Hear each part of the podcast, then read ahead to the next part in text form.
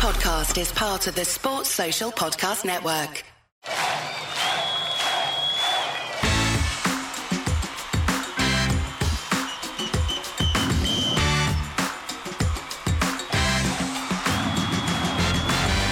Hello, and welcome to the Football Fanalytics podcast. Now, you might have noticed that this isn't a full length episode, rather more like a first half drinks break, uh, just to get our tactics straight. But as ever, I'm joined by Mark Carey. Mark, how are you doing? I'm good, mate. What What do you think of this drinks break each time? It's turned into four quarters now, isn't it? Yeah, I, around the 27th minute or so, you know that there's going to be a kind of break in the momentum a little bit. I mean, I think as a player, I'd quite enjoy it. I, I always used to refer to something called the FIFA swing when you play FIFA and you're getting completely battered by the other team. And then you kind of need the momentum to swing back in your favour. And I feel like the drinks break allows that. But I'm not sure I like it as a viewer.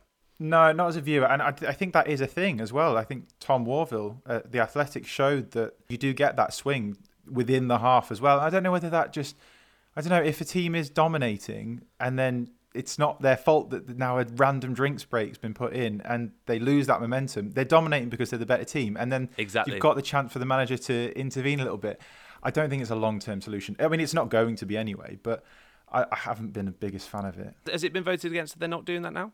For the next season? I don't believe they are. They also overturned the um, five substitutes thing back to three now, haven't they, as well? I didn't really mind that, but then again, I'm not a manager, so I guess as a manager, when you're on the lesser team and you see like five star names from one of the top six coming on, I kind of get why it's a bit unfair, but I wasn't that bothered personally because just more more chance for a bit of an impact, isn't it? True. I mean, yeah, for those who are a fan of their club, they do want to see more of their players playing. So I always saw it, when you know, for Liverpool, I saw it as a chance to see more of the the players. So we're not even doing a proper episode, and you've somehow managed to bring Liverpool into it within no, the first five minutes. It's called being a football fan. That's what it is. Um, okay. Anyway, I'm I'm going to swiftly move on from there. I actually want to um, just make a note of uh, since our last episode, where uh, you know I read out that email from uh, from our friend Tom.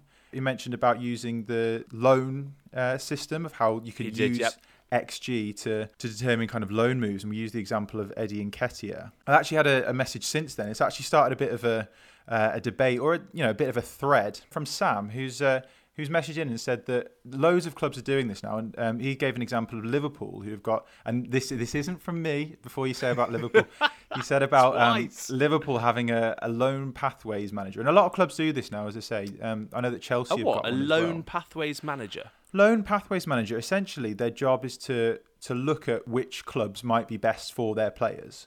Um, okay. Rather than the sort of the old school, like he needs to go out and get games and play play yeah, like yeah. against men. They've actually got more of a method to it now. Okay. So what what they do is provide team reports and player reports to look to see whether they think the the player would actually benefit from moving there. So they look at a whole load of metrics and they do include expected goals xG within that but loads of other things as well, like how many touches per 90, how much distance they cover in kilometres, and all of those things like that to see what, I guess, what the player does who's going to go out on loan, what their current yeah. metrics are looking like, and what the metrics on average of the teams that they're going to go out to play for look like as well to sort of set the the player targets and see whether it's actually realistic and reasonable for the clubs that they would potentially go to so it just shows that the level of detail that football clubs are going into now to use advanced metrics and analytics to uh, even think about loans. It's just so much more complicated and in depth, isn't it? Than you know, when I play Football Manager,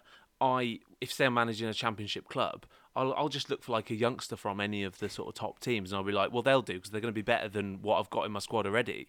But you know, I never look at what they actually do or what their style of play is. So it's it's just so so much more complicated, isn't it? Yes, but it, this is where because football is such a multi-million, billion-pound industry that they leave no stone unturned. And if they have access to this data, then you may as well use it to turn it and generate it into insight, and then maximize the chance that you know, if you are a top level club and you want to send a player out on loan at a lower level club in a lower league, then leave no stone unturned and make sure that you do your due diligence to to maximise the chance that that young player is actually going to come back a better player. So it makes and to make sure sense. they're the right fit. Yeah, completely. And just another quick example of how they use expected goals within clubs that they now use it for contract negotiations so the agents of the football players actually use it within their contract negotiations Oh, of course they do. to, to help with goal bonuses. I mean, any chance for agents to maybe maximize the use of income, they they use it within uh, within goal bonuses. So you know, if a player were expected to to score, let's say.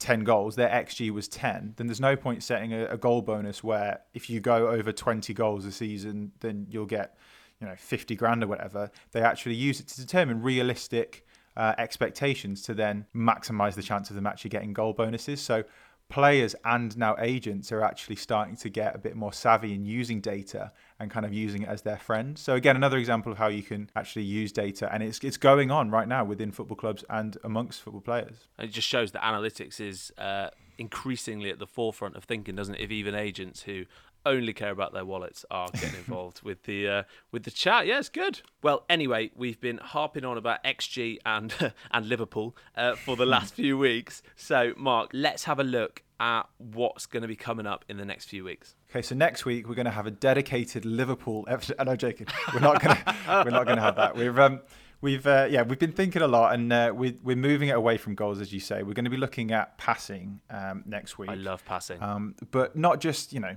not just simple passing. We're going to be looking at like the nuances of different types of passes and how certain passes you know have more value than others.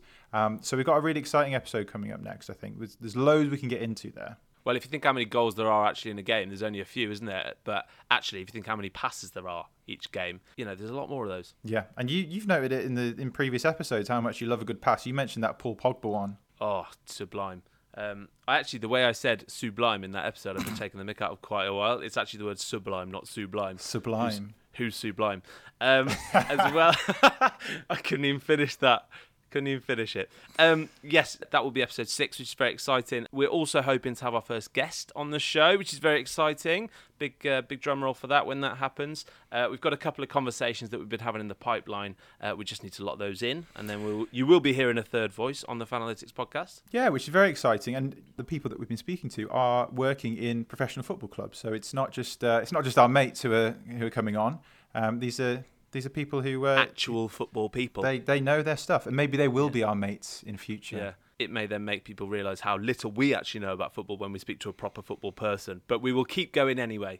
True, it has the potential to embarrass us, um, but we are mere football fans. And speaking of football fans, we uh, we want to do an episode very soon, um, which could help fellow football fans on fantasy football. Um, Yes. So we're gonna basically pit our teams against each other, aren't we, Ryan, to see who who we've selected ahead of the ahead of the new season in the Premier League. Well, you've got a bit of a problem when it comes to fantasy football because you refuse to pick Manchester United, Everton, or Man City players within your team. So you already have an Achilles heel. I'm loyal to the Reds, um, but then that has meant that I think I was in our league, in our group of mates, was I second bottom because of that, maybe? Second bottom out of six, yeah. You know, we won't talk too much about who won the league. Um, I can't remember on the last day.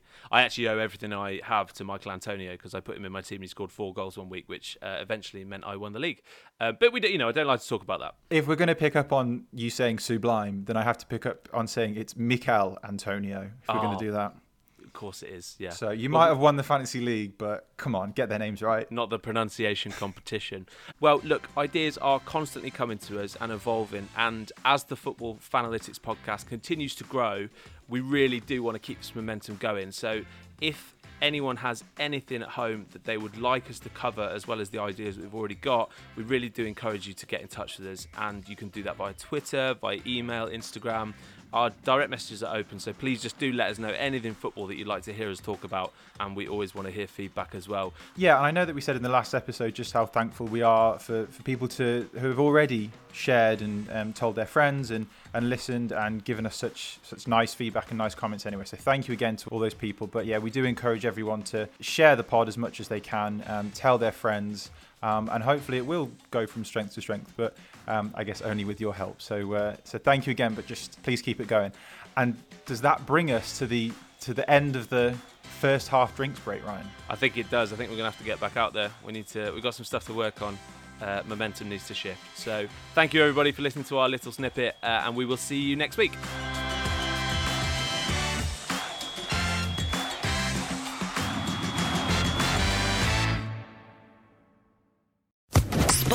Podcast Network.